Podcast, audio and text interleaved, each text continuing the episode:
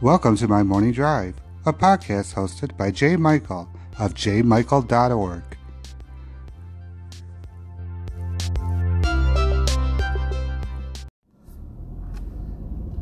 Good morning. Today is March the 4th, Monday.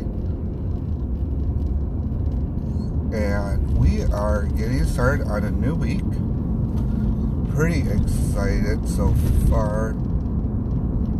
So, Smile started a new job recently, and her schedule's changed a little bit, so we have had to adjust some things, and it's actually going quite well with the adjustment period and getting used to the new dynamics. And we're just going to have to work on making sure that we make things work for our family and I didn't know that you know there's the single parent households and I count ourselves completely blessed to have not only a two income household but also be near supportive family members who really step up and help out. And I really want to just say thank you much for my mother-in-law and all her help and Nana spending time with Turtle. She really enjoys spending time over at their house on the farm and it was great. She came home and let us know that the hound is her new best friend. Mm-hmm. and that the hound and the girls, which are litter mates, they're purebred boxers, they were mean to her because they were giving her too many kisses. Like, okay. Well, one of the things that's happened over the last few days is there's been some storms go through the neighboring state of Alabama and Georgia over near the Columbus area. And unfortunately, there has been um, loss of life, and it just really brings to mind the imperative need to step up and be prepared. And not only be, you know, make sure that your house is prepared for whatever event might be, but if there is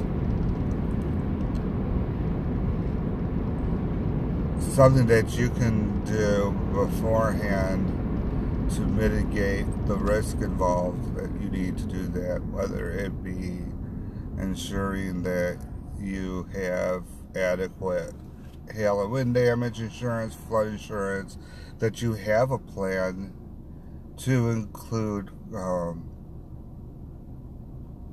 gradualized evacuation from your home area, that you have uh, bug out bag ready with necessary stuff to get where you need to go.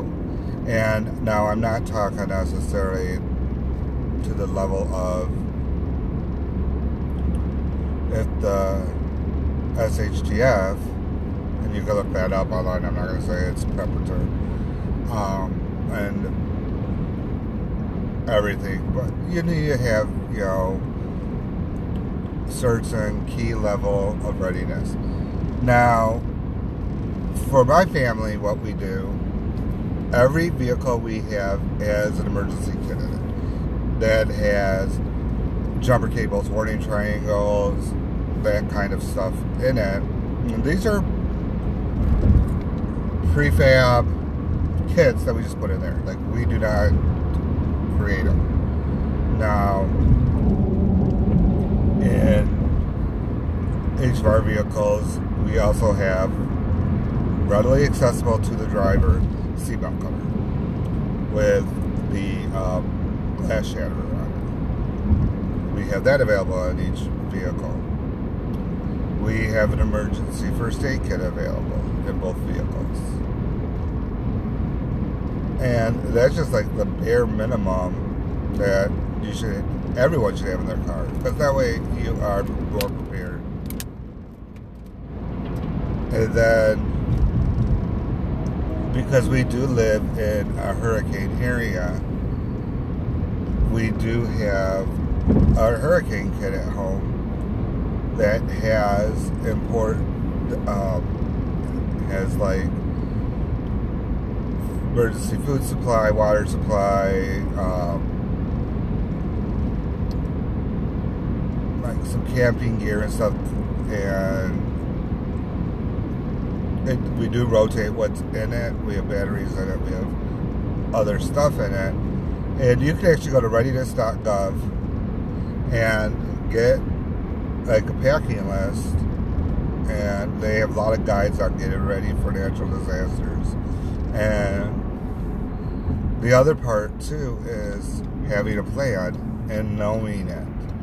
For instance, we live, our house is one mile from the Gulf of Mexico, from the Mississippi Sound. And we know that if there is a hurricane coming or anything that, you know, they're going to start calling for evacuations, we're going to be evacuated. Well,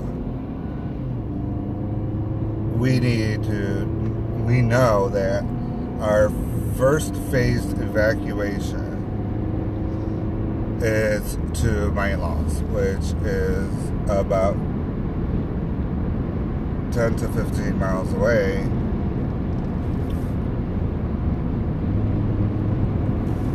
More inland. We know that the next evac site would be the Nashville area, and long term evacuation would be to the southern Michigan area.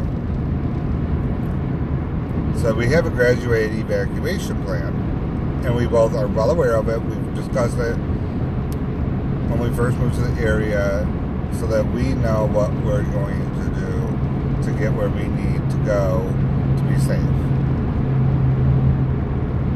And that's something that every family needs to do is take that time and know what they plan on doing in the events that there's a crisis or an emergency that they need to do what they need to do so that they can do. So seeing it on the news really got me thinking that it's important for everyone to take stock in the readiness to respond to situations as they arrive. So check out readiness.gov, check out um, the resources that are there. America Red Cross has, at redcross.org, has a good um, disaster planning guide and just take stock of what you need to do. Come up with a plan. That way, if stuff happens, you're not grasping at what do we do? Do we have X, Y, Z? You have that readily available to you to get out of the area. But also, too,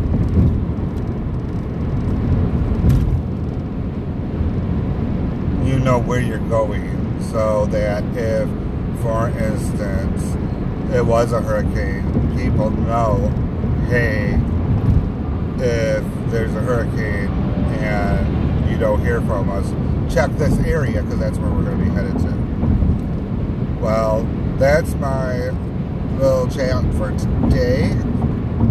I hope everyone has a good morning and great futures, and I will talk to you tomorrow.